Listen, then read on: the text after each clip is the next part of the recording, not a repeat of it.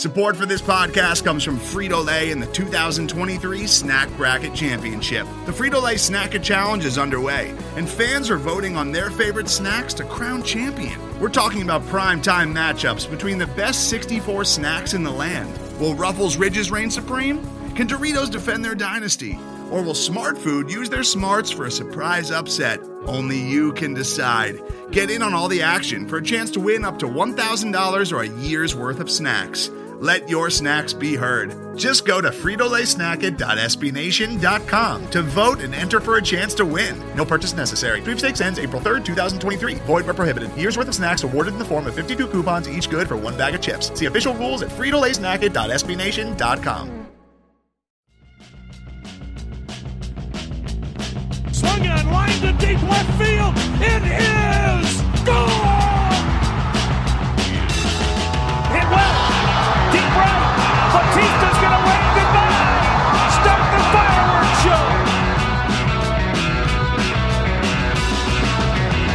This is the official Covering the Corner podcast, episode 177. I am your host, Matt Lyons. On this week's episode, we'll have some meat rolls for you, some fun things that happened over the last week of baseball, talk about Shane Bieber and his struggles, and if we're worried about it, and I guess just in general, the state of the rotation and how some of them are not as good as they were last year and the years before, and how much of a problem that is, and also how much of a problem Eddie Rosario is, because there's a running theme right now through Cleveland baseball that everybody's kind of struggling.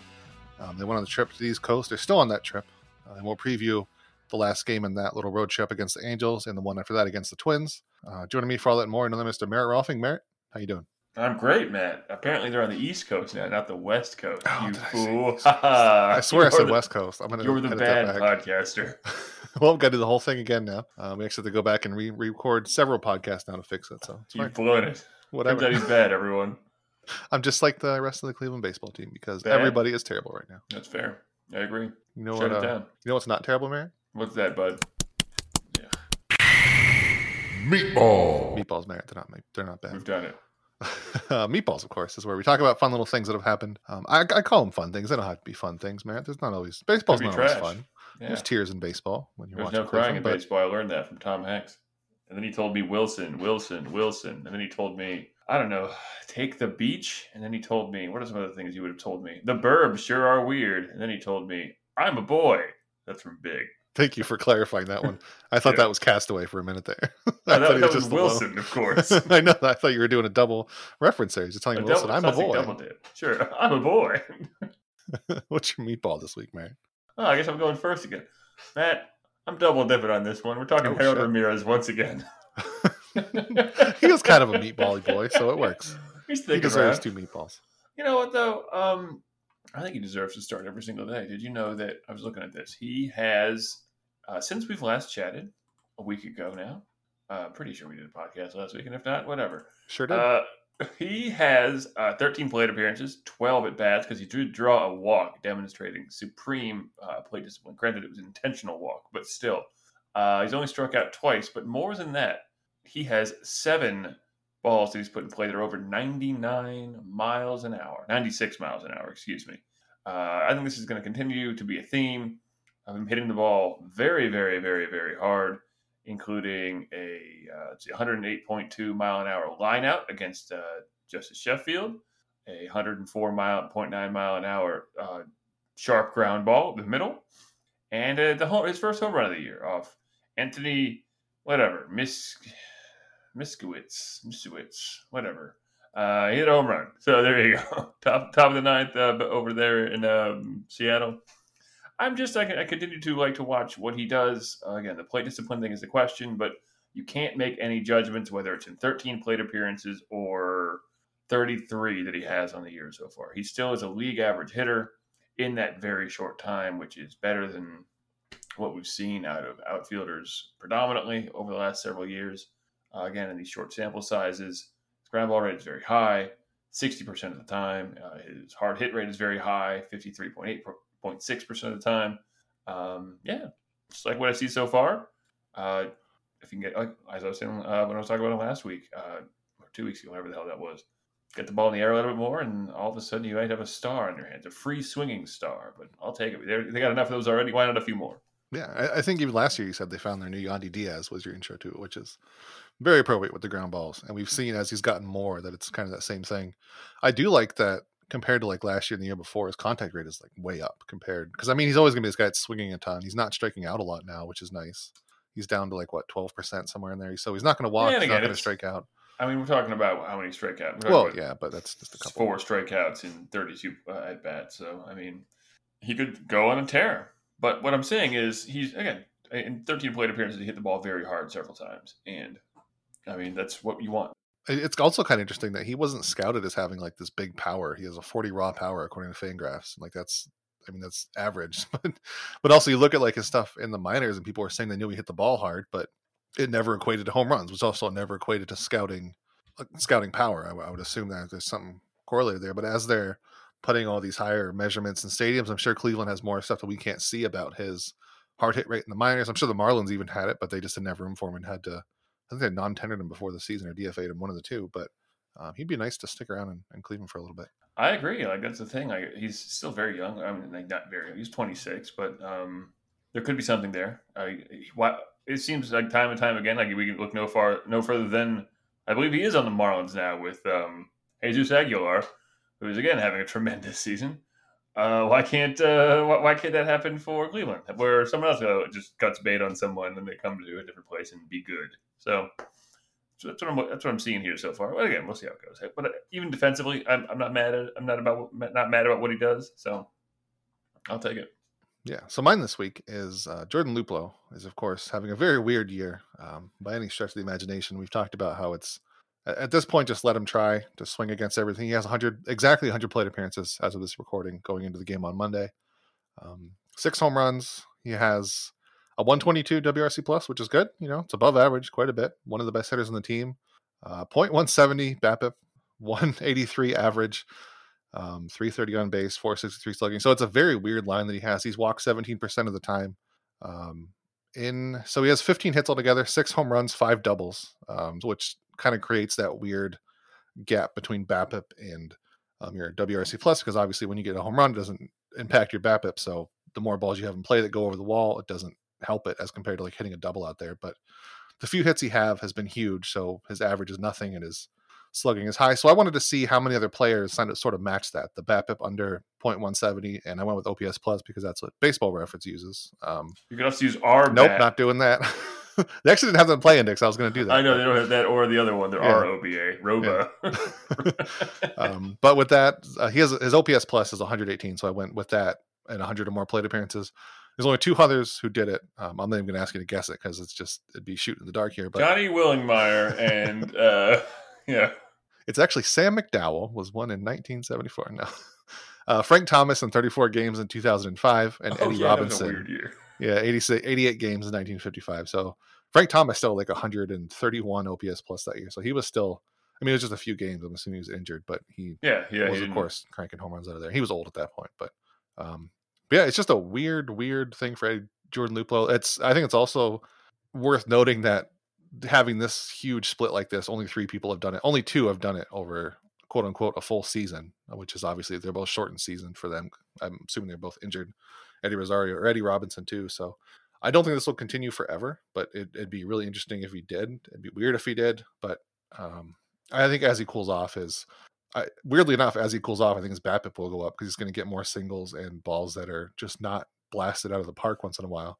Because again, 11 of his hits, 11 of his 15 hits have been extra base hits. I don't think he can do that forever, but Maybe he's literally going full three true outcomes. He's only going to hit home runs, walk, or strike out. It's and this walk 17% of the time. Yeah, yeah. exactly. Like this is awful. What's happening? Like this is bad. But all right, I guess he's still valuable. That would really piss a lot of people off and make a lot of people question: Is this really what we want baseball headed? I guess so. I don't know. Well, I mean, it seems like it kind of is anyway, whether or not Jordan Luplow does it. That's where. But this is the we're going to push it to the fullest extent. Oh, Like, if he's like- literally only those three, yeah. other than his five like- doubles now. Like if you ever watch, um, if you ever read about the, um, I think it's the G League team for the Rockets back when uh, Sa- uh when uh, Morey was running the team, and uh, literally they did not allow their players to do anything except shoot threes and take layups. Like literally, that was it. And I just I can't imagine watching that those games. I mean, isn't like that it. what basic basketball is getting to too? I don't follow It that is, but like you're allowed to shoot a mid range shot. but they just said absolutely not. Yeah, literally, you you will be benched and possibly cut if you do this. And I was like, that's crazy because that's all they wanted. He just wanted three and D guys. And I get it, you know, it's efficiency and all that stuff. But I think that's part of because I feel like you can do that in basketball. You can mandate that, but in baseball, you can't tell someone only hit a home run or walk or strike out. So it kind of, no matter how close we get, we're never going to get absolute true three outcome. obviously, only uh, we'll see about aluminum bats, won't we? That's right. And we'll have only dingers. Oh, yeah. the, the, is it a home run that goes through the wall? That's the real question. That's do we know? I, I would assume once it hits the wall, it's in play. But what if it goes through the wall? I guess that'd be a ground rule double because it'd be stuck, right? Because it wouldn't go over the barrier. But if it bounces over the barrier, then it's a ground rule double. Okay, But now we need to know what happens if it goes through the wall. If Franmil Reyes is out there hitting lasers and it goes straight through the wall under the yellow line, what is that?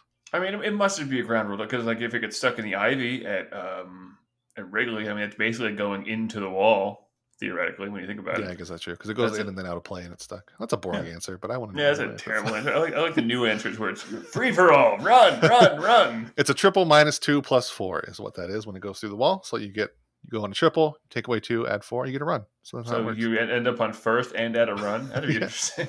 and also there's a ghost runner at second. Nobody knows why, but it's there. Oh, So but it's an actual ghost, not like a not like a fake runner. Like there's an actual ghost that manifests and we're ghost. this is unsettling. Uh, have him steal third, I guess. Um, yeah. So another thing that is uh, pretty unsettling: Shane Bieber. Last four starts, um, he's gone from best in the league to just simply very good, which is still very good, obviously.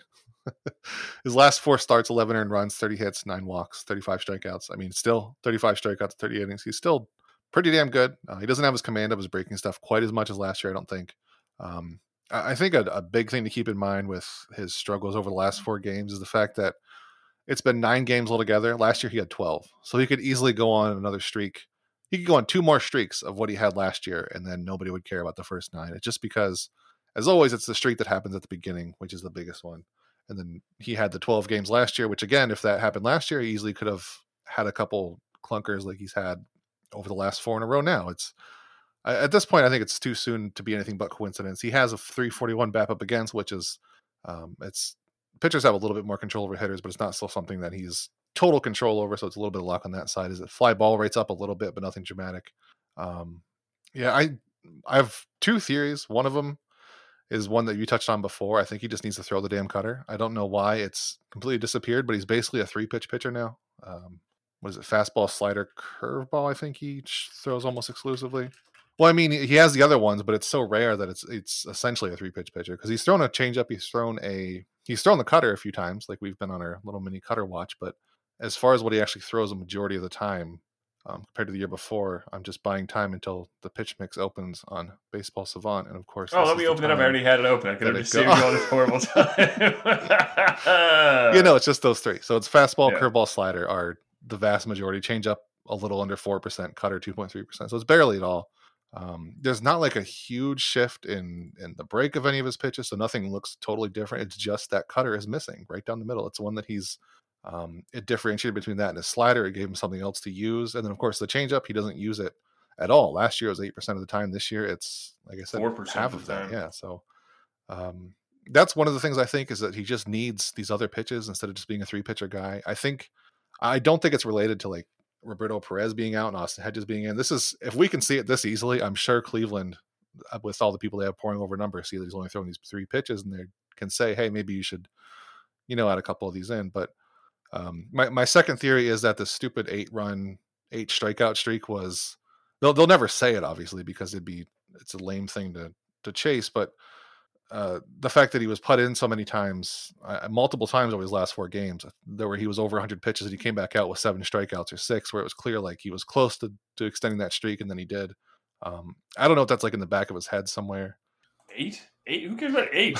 Right, Eight it's what? just- Like, It's one of those like I, I remember always watching Sports Center as a kid, and the ridiculous, like the first batter on a Tuesday with the last name that started with a D hit three home runs, like that kind of thing. It's just a random streak that doesn't mean anything, and it felt like this could just be a narrative thing after the fact, but it felt like it was either he was pushing for it or Francona was putting him in situations to keep getting it. And I think that if that is the case, maybe there'll be something that's different now. I think also the fact that he's played different player, different teams now, like you can't just not that last year was all mirage because he played the AL Central, but he's not going to be able to glide through every team like he can the the Royals and Tigers. I think there is a legitimate case that he has to like battle once in a while, and I think he will. And I, I think he's he's basically I just think he's fine compared to last four games. I think he'll be okay going forward. Yeah, battling against the teams like the mighty Seattle Mariners. you know that team with the the dreaded, you know, the, the big mean, offense they got there. I, th- I, I think there might be some, oh, and this is just, I don't know, this is based on just an idea that's popped in my head. There might be something to the fact that it's, um, it's Hedges catching now because, um, Perez has a had a, has a reputation on the team as being the leader, you know, as being a leader on the field and that sort of a thing, and he's uh, been there the entire time. Bieber's been there, so maybe Bieber just trusted him more, and so this rather than it being Perez calling the game, it's now Bieber and Hedges calling the game together, if that makes sense. So like they're Bieber's just kind of going with what he thinks feels best to him, whereas maybe sometimes Perez would be like, no, you should throw this pitch instead because he's looking over here. I can tell by the way he's standing next to me or whatever. You know, he also he, like, like the catchers also do a lot of work as far as scouting and things like that.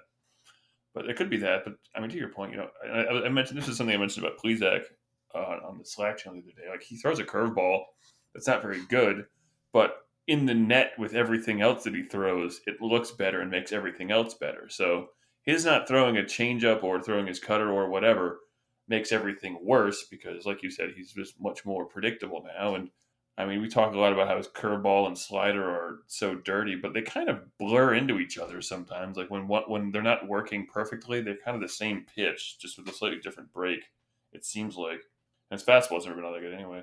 So, like you said, it just what made him valuable was, was obviously location, but also um, his repertoire, and him not having that anymore makes him a much more unvaluable pitcher, I suppose, which is you know frustrating. One would hope that he starts plowing other pitches in there, and make, making adjustments, and seeing the fact that he has an ERA over of like I mean, it's like I don't know. three point two one. It's still amazing, but well, but just in the last Bieber, three games, he's got an ERA at uh, where the hell do they put ERA on this? Uh, four point one five. Uh, not great. and, and guys are hitting 324, 407, 521 against him. Again, that's a bad at 467 over the last few games, so he's been unlucky. But oh, players, pitchers get unlucky. Obviously, it's not like he's been facing dominant offensive teams. Uh, he did only give up what two runs against the Cubs, but he gave up what four and then three and only four and two thirds innings against Seattle. Um, he hasn't been bad all year, really. But like you said, it seems like he was chasing that, that weird streak in some way or other. And like it's something to strike out 12, 12, 11, 13 in your first four starts, but then it's like nine. Like yeah, yeah whatever. Yeah, You the double 11 digit streak was kind of cool when he had. Yeah, it. That's exactly. a solid thing. But after Yeah. like, I even saw after this one was snapped, they were saying like now he's the second longest with this many seven strikeout games. Like So who gives Okay. a shit? What's Yeah. seven strikeouts? Like, come on, god damn. got a lucky uh, strikeout game. Yeah, like, he, he also like I think the more uncharacteristic thing is like the four walks against Seattle. That's not what you expect out of him at all. Which is just it's weird to say fatigue this early in the season, but he has to run more innings than anyone else too. And like he's been going, like, you said before, he's been going deep. a lot. 119 pitches on April 24th, 113 on the 13th. Like he's only got one game under 100 pitches this year. Yeah, didn't he throw And- 120 in another one too? Something Threw like that? 121 on May 11th. Yeah, exactly. And so it's like, why? Like that. That was a game. Specific. There, there was one game here where I just I couldn't figure out why the hell they sent him back out. I think it was. It might have been the Cubs one actually because it just seemed like they were up a decent amount. And, they, and how often have we talked about their bullpen? Like, what are we doing here? Like, what? Like they sent him out, and then they, they had to go to the bullpen in that inning anyway. So they didn't give whoever it was a clean inning. Like the whole point of having all these guys, and so they're just like, eh, we don't want to do that. We want to keep them fresh for some reason or other. So Yeah, I don't know. It's weird. I, I think it was the Cubs. There was it was a game where they like battled back, but they got enough of a lead, and it didn't make sense to bring him back. But apparently, Terry Francona has said if they they fought back, he'd talk him back in. But I I don't know if it is like Bieber talking his way back in the game, which again, that's not good either on Terry Francona. That goes back to like the bunting thing with Eddie Rosario. He had an awful bunt on Sunday, and if if that is again, if that's just him doing it, that falls back on Terry Francona for not stopping that, not stopping from Shane Bieber from going out with 103 pitches already on his arm. Like, that's the eventually much more has to like, stop that. That second one is the much more onerous one. Like that- that's literally you just tell him no. Like obviously, if a guy's gonna bunt, you can you can you can tell him to stop doing it. You can still do it though. You can't like drag him by his ear out of the batter's box. Can you though? Well, I don't know. I've never actually that? read the CBA. It could be actually in there. There's just no one really knows. It's just something from the you know they just forgot to erase the last page or something. It's on the back. You know, an old piece of paper they used. Or what if Tito went up acting like he was yelling at the ump, but was looking like right at Eddie Rosario as he was doing it and yelling things at him? Or looking at the ump but yelling at Eddie Rosario. Eddie, you goddamn. Joe West is just like, I don't know, what are you doing? It's not me. I can't throw him out because he's not swearing at me. So I don't know. All right. Uh, And, but, but like um, you said, it's it's not it's not terrifying. He's still striking a bunch of guys out. He's still good. Yeah, no, Uh, he's just a very, very good pitcher instead of the best pitcher ever. Like I don't, I don't know that I ever thought he was going to be that forever. Like a one six three ERA. Um, I, I always thought at least a little bit of it was who he faced, but I think he can be better than what he's been over the last four games. Obviously, even better than what he's been over this year. Just like you said, the walks are the biggest thing. But even last year they were up a little bit. He was just striking out enough to compensate for it, and was like stranding ninety percent of the base runners, which maybe that won't stick forever. But Well, I, um, th- I think part of it too is he's just um, when people make contact. I mean, this has always been a problem of his. They hit it very hard. It's just the only pitch they really make contact on is his fastball, and so when the only pitches you're throwing are, are your fastball, which is straight as an arrow, or a curveball, which breaks an absurd amount, or a slider, which breaks an absurd absurd amount, and if you can't throw those for strikes consistently, that's where the cut, as you mentioned before, that's where the cutter kind of comes in, right? It's a little kind of finesse on the fastball uh, tricks the eyes of the batter to thinking that it's something else before, and then it's just in the strike zone. Because at the end of the day, you need pitches you can throw for strikes in addition to ones that you can throw for a strikeout. He can get ahead all he wants, but it seems like that's been happening a lot this year, where he gets ahead and then uh, falls behind because he just kind of keeps on getting guys to chase uh, or trying to get guys to chase. I think that's something we talked about earlier, where he, he was trying to, even though he said he was going to try and pitch to contact more, but he's also like pitching out of the zone a lot and like trying to get guys to swing and miss on obviously pitches they're not going to swing and miss it anymore. But Yeah, and it's as far as his fastball too. Like he's, it's kind of interesting. Like last year he went up to ninety four point one. That was kind of a big deal that he was throwing hard. Now he's back down to basically exactly what he was in twenty nineteen. I don't know if that's anything, but he's also, I mean, he's still better than he was in twenty nineteen because he's got his, his stuff works better, but his velocity's back down. I don't know if that's just because he had the more time off and he was more rested going into last year than this year or something like that. I don't know, but um, his, his velocity's back down. But again, he doesn't use this. He's not like um, Gerrit Cole who relies on a 99 mile per hour fastball. It's just kind of another pitch he has to set everything else up. So I don't yeah, exactly. It's it's what he uses to get strike one, and then yeah, that, that's just why he needs the other pitches to work. Like he can't be a two and three pitch pitcher like I'm like someone someone like Cole. It sounds derisive, but it's just because Cole can do that because everything is frightening. because you're scared every time a ball comes at you. You don't know. What Oh to do. god, no. yeah, so you know the, the thing with Yeah. Bieber is he just bends time and space around most of his pitches, and he needs to throw those more often. And I don't know. Again, I, I wonder if I wonder if some of it does come back to Hedges too, because he just doesn't feel confident enough in telling Bieber what to do. But I don't know. You know, say Hedges can't. He's he's a veteran. You know, catcher at this point. It's just about, it's about knowing your guy as well. It's it's why people worry about about it happening when you lose a pitcher. I, I don't know. Have you seen Shane Bieber strut on the mound? I would not challenge that man. He looks scary after he strikes the guy out and he's just walking around the mound like that. He's terrifying. Yeah, Roberto. Perez is cool as hell. Like, come on, like. Yeah, Austin Hedges. Yeah, although Austin Hedges has the murder eyes. If he looks you straight in the eyes and tells you to throw a curveball, you're going to throw a curveball.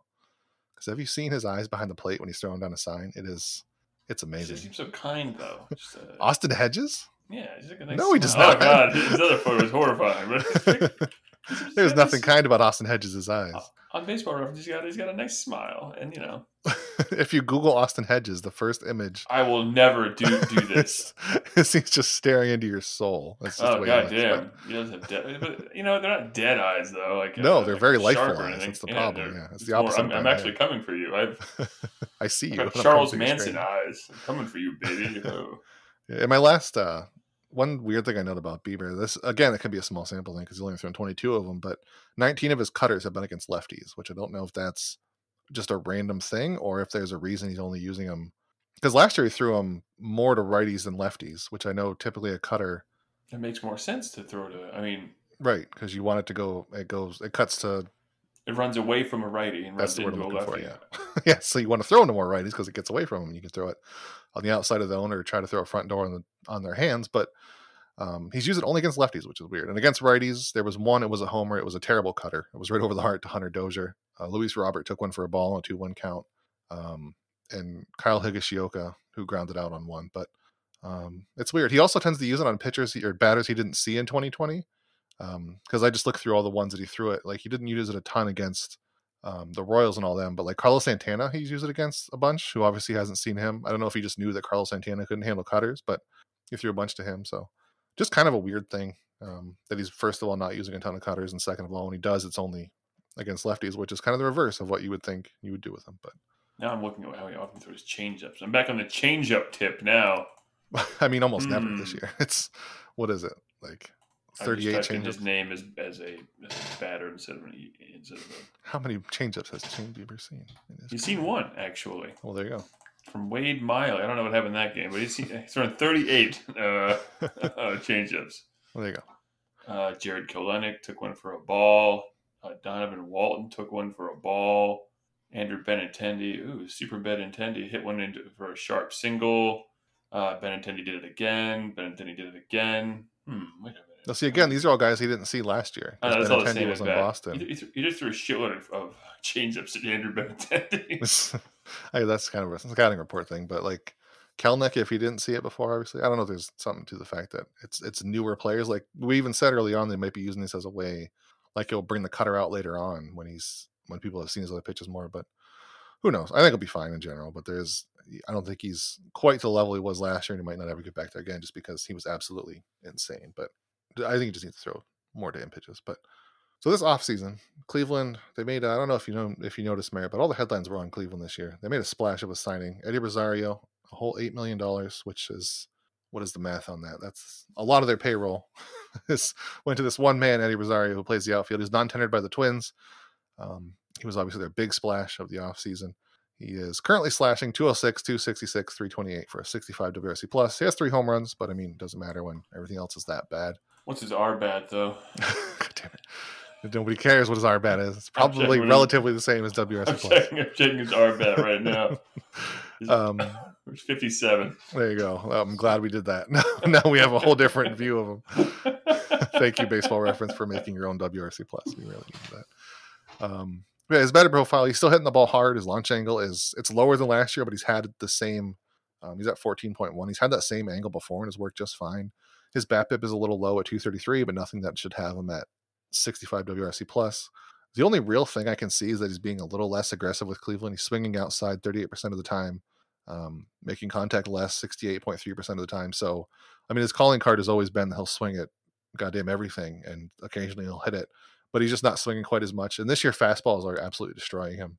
Um, baseball has run values based on each pitch, and his is negative five, which is among the worst in baseball against any kind of fastball you see. Like even Fangraphs, which splits out the values. Um, it's cutters, four seamers, two seamers, whatever. He just can't seem to catch up to anything this year.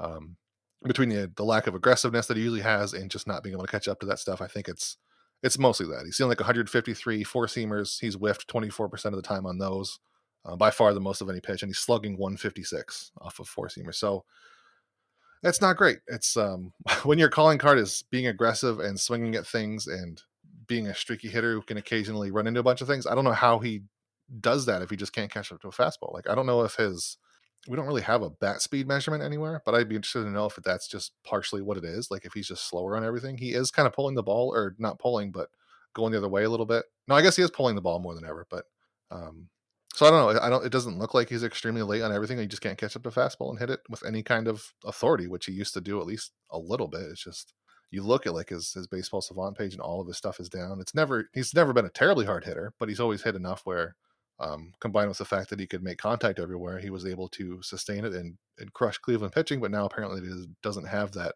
that whipping boy of his, and in Cleveland he's not up to to what he used to be. So now Cleveland has sunk eight million dollars into what is, I mean, essentially Jake Bauers plus a little bit more, who can play left field.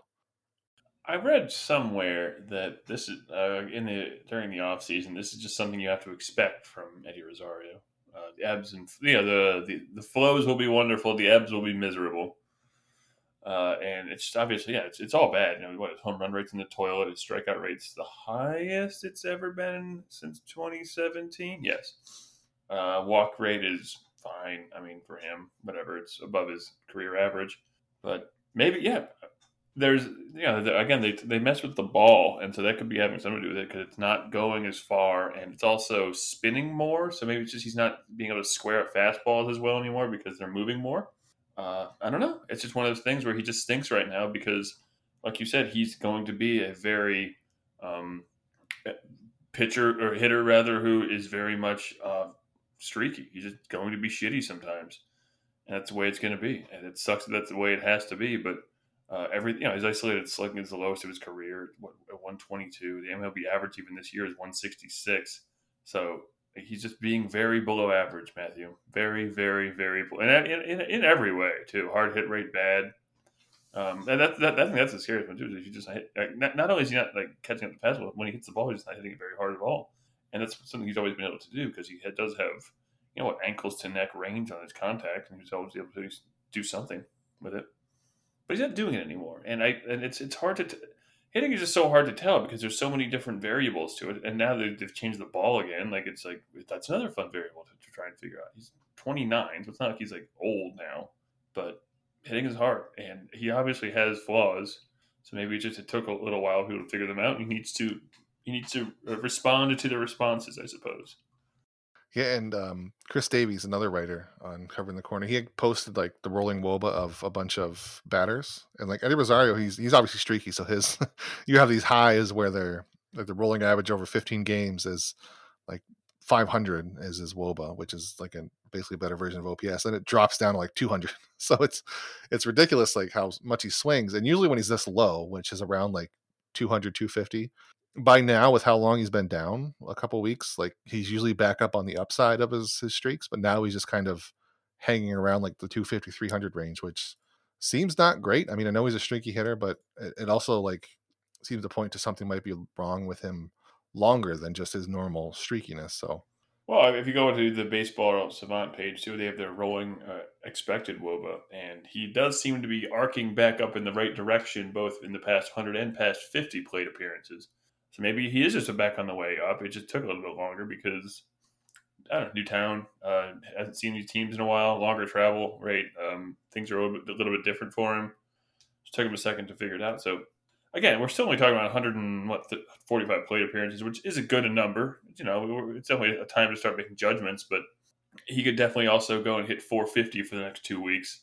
And then we go, well, there we go. All right, he's good again. Um, and then he'll just, you know, fall back into a toilet sometime before the All Star break and either be a problem or be not a problem. So it's it's nice to know that, that at the very least the fortunes of Cleveland do not depend on his bat because, as evidenced by him being very bad over the last ten or twelve games and then being very good over those last, that same stretch, um, I'm not going to too you know horribly worked up about. It, I guess. Um, yeah, he's just kind of flown under the radar with being how average he's been. I guess because we I all mean, assume he's going to come back, so we just kind of put him in the corner and just say, "Work it out yourself." And well, that and also back. like just there's there's so many other players we're used to being bad that we get to complain about first. yeah, we need to get to Jake Bauers and Yu Chang and and everybody else before we get to Eddie Rosario because we we know he'll come back, but the other guys we're not quite sure if they can ever be anything. But um, just kind of the way it is.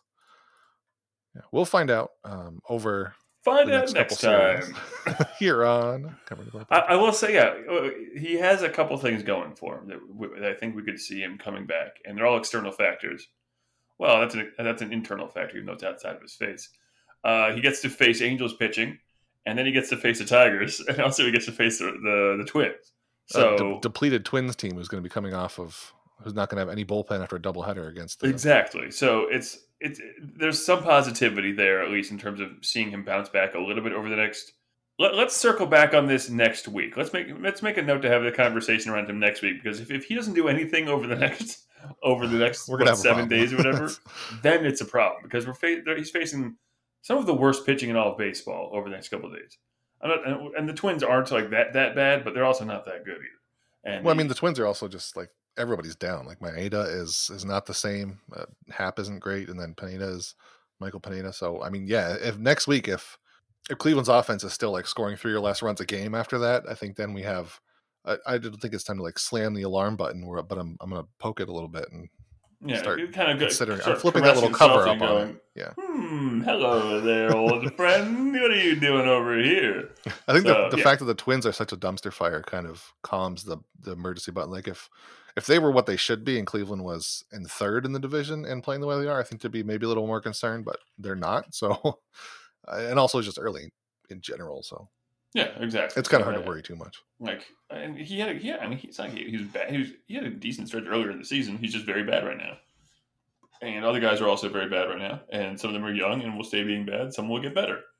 Although it's nice to see guys, even guys like Franmil Reyes, who's on a downswing right now. His OPS is still what, like, his OPS plus is still like 125 or something like that. But what's his Rbat, man? I don't care. I was just going to check right now. So I was curious, what is his Rbat right now? I believe it's 129. Oh, very good, thank you. 129. Yeah, it's uh, MLB average, as we know, when it comes to Rbat plus, is exactly 100. Ooh, that's interesting. Uh, that's I can't so believe they did there that. Wow. Yeah, so his R his Roba is 364. So Oh, there you go.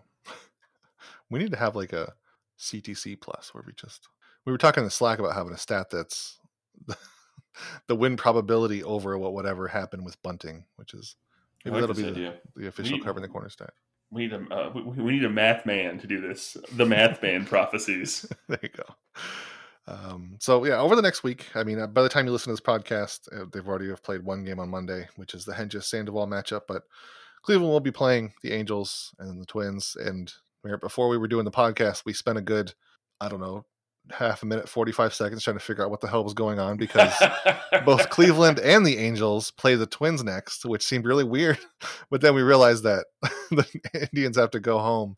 Uh, they get an off day on Thursday, and then the Twins they have to play a doubleheader against the Angels. So, I mean, this is all very good news for Cleveland because they play the Angels. It's three more late games, which kind of sucks. But then they get their off day; they can rest and relax. Meanwhile, the Twins they have to fly to Los Angeles, play out there, um, do that crazy shenanigans. Anaheim. Anaheim, whatever. They're they're the Angels of Los Angeles, Anaheim, California conglomerate. That's like saying Baltimore is Washington D.C. It's I'm the same sorry. thing. It all blends together. and then they fly back to Cleveland where they play the Indians then. So I mean it's gonna be this is gonna be an exhausted twins team and then the Angels are just bad. So this is kind of a, a good opportunity, like we said with Eddie Rosario, to just kind of recover because Patrick Sandoval is just a lefty who's whatever. Uh, Heaney's not great. I mean, Shohei Ohtani is, is great. He's going to be fun to watch. I might be actively rooting against my own team just to watch him be good because I don't know when I get to watch him again play Cleveland. So um, I just love Shohei Ohtani, and I don't know how good he's going to be, but it's that'll be a good one. And then of course the Twins. I mean, Kenta Maeda just not himself this year. His his cutter doesn't have. He doesn't like like Shane Bieber. He stopped using the cutter. Um, he still has that good gap between his slider and split finger, so it's just hard to really tell what's wrong with him. He's just not striking people out this year. I wonder if cutter use is down across baseball. Now I'm wondering hmm. about it. Like, if it's just like a league wide thing, but like they're just they can't throw it. Maybe the maybe the change to the ball has made throwing a cutter harder. I'm not I saying. can't imagine that did it. But I mean, they wouldn't I know, know, before dude. anyway, would they? Well, I mean, maybe they just realized you'd figure it out during during spring training, wouldn't you? You'd be like, "This sucks. We can't do any of this. This is piss." and nobody told Bryan Shaw. And he's just out there slinging them. Oh, he's just like, "I don't care. My hand is big and weird." Have you seen my beard? Like I give a shit. I'll throw a See, he's he's sneaky. He has a bunch of grease in his beard. He's, uh, he's just very slippery. There they go. He's a slippery. Uh, let's see here. Cutter use is uh, it- it's second highest in the last ten years. Anyway, all right. but in these two very specific pitchers, uh, Kenta Maeda is, is down. And then Bieber pitches the next guy against J Happ, which I mean, he should be able to beat J Happ, I would hope. But Jay Happ's a trickster though, because he's left-handed and not very good. So we know he's gonna, you know, you know he's gonna do well against Cleveland. That's the that's the ancient rule of baseball. The middle and lefty is here once again. and the Angels, of course, lost their big slugger. Albert Pujols is now with the Mhm. Dodgers. It's a very Yeah, sad went- loss for them. But I can't believe they let him go. I mean, that's it's a two hundred fifty million dollar man right there. How do you just let him go like that? That when you pay people a lot of money, they're automatically good, right? Mike, oh, wait, Mike Trout is very good. Oh, yeah, that's, that's the one case where it works. But uh, but yeah, that, that of course lets them use Jared Walsh, which I mean, we'll see him on Monday, I'm sure, and on Tuesday and Wednesday. Um, I wrote about him in the preview. I think he's interesting the fact that he seems like a guy who could, I mean, like be Franmil Reyes eventually, who has a bunch of power and also hits the ball the other way. Right now, he's just a guy who slap hits and occasionally runs into one because he can beat the piss out of the ball, but he, he just swings at everything and doesn't really wait for his wheelhouse. So I think eventually he's going to like morph into Franmil Reyes, which will be fun for them and bad for everybody else. But um, he's a really interesting prospect for the Angels, and now they can actually get to use him now that Albert Pujols is gone. Um, and then of course Shohei Ohtani is there. twenty-seven years old though. Jesus Christ. Yeah, he's a late bloomer, but I mean, if you get him for a couple years, then there you go. Where's that other fat the, the Joe something? West. Joe no, Joe not Joe West, you big jerk. Uh, Jo Adell. What's Oh, there you go. Jo Adell? Oh, he's terrible now. He's. Oh, he's bad again. I think he just struck out like four times. I was watching Eric Long Longenhagen's um, prospect notes, and I mean, even, even he just sort of like skimmed over the fact that Jo Adell is there. Like he is just disappeared off everything. Because I think he came up last year, right, and he was bad, and then he He, went was, back yeah, down. he wasn't hitting last. He, last year was. Oh, I guess he's time. fine now in the minors. He's well, maybe not, but he's hit a couple yeah. homers, and that's about it. He's basically like Jordan Luplow.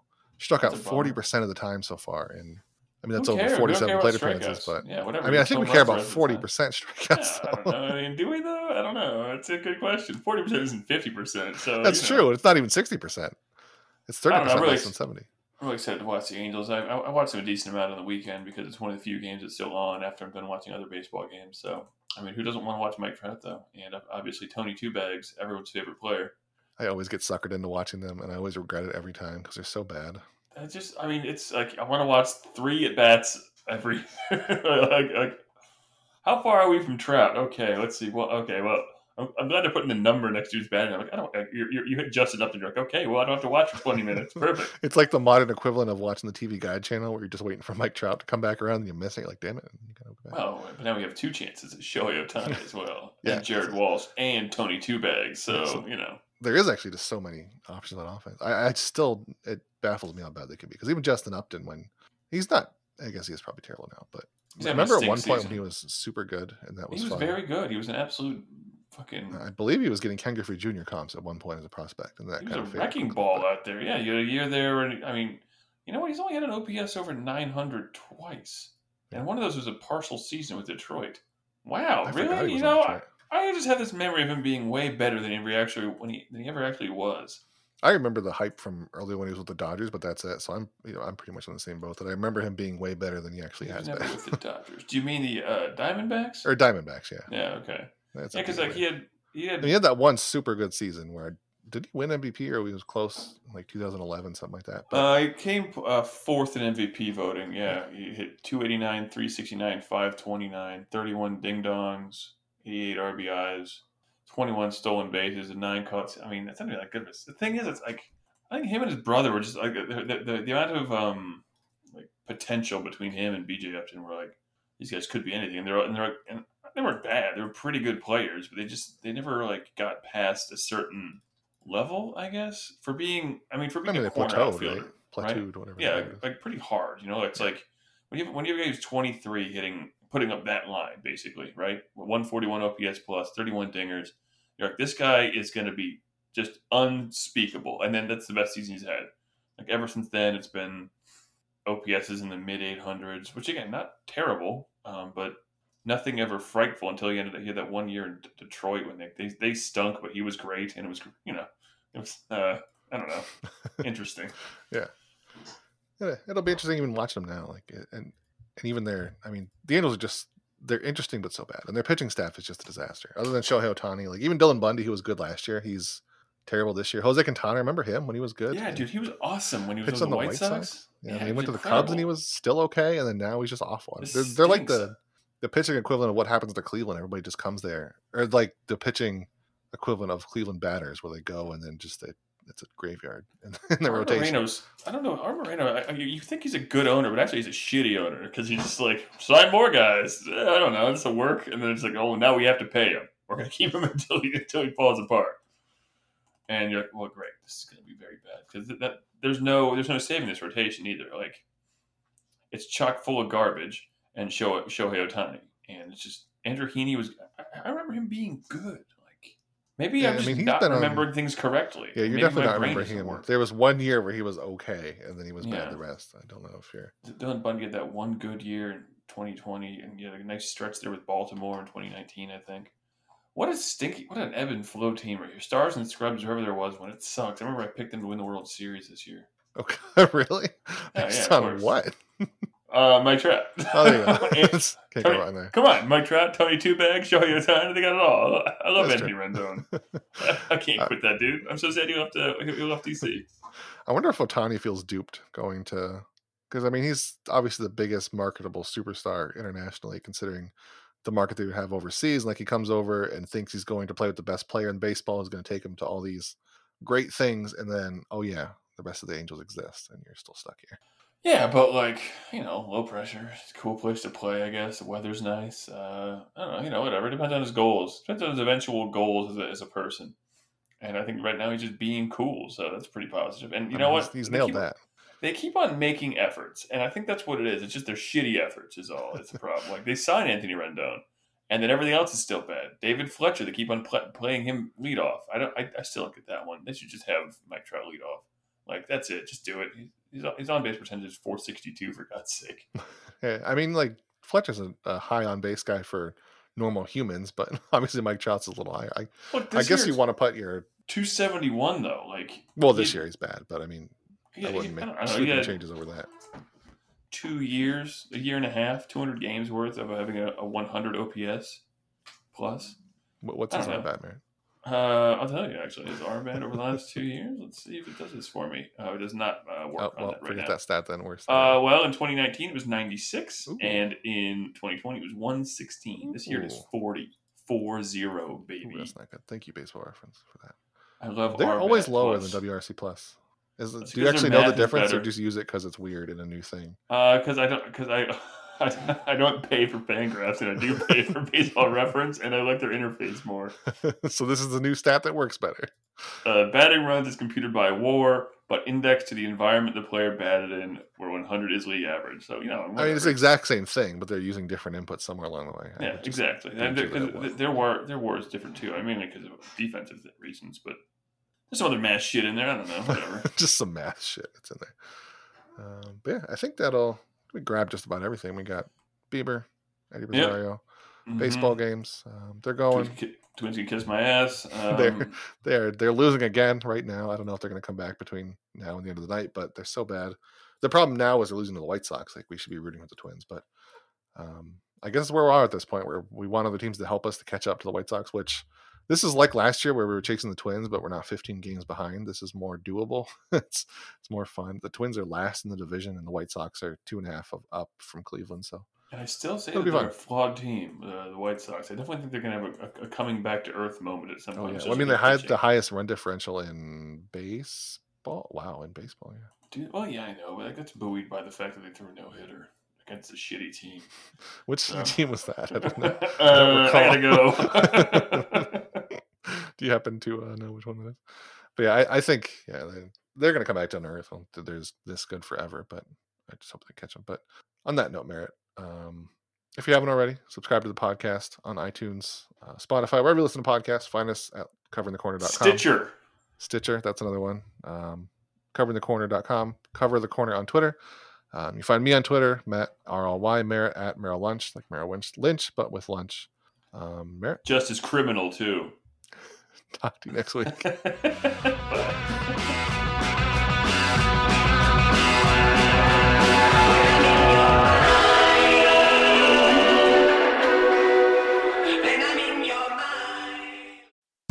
Most of the time, we talk about tech in terms of a handful of gigantic companies like Google, Meta, and Apple.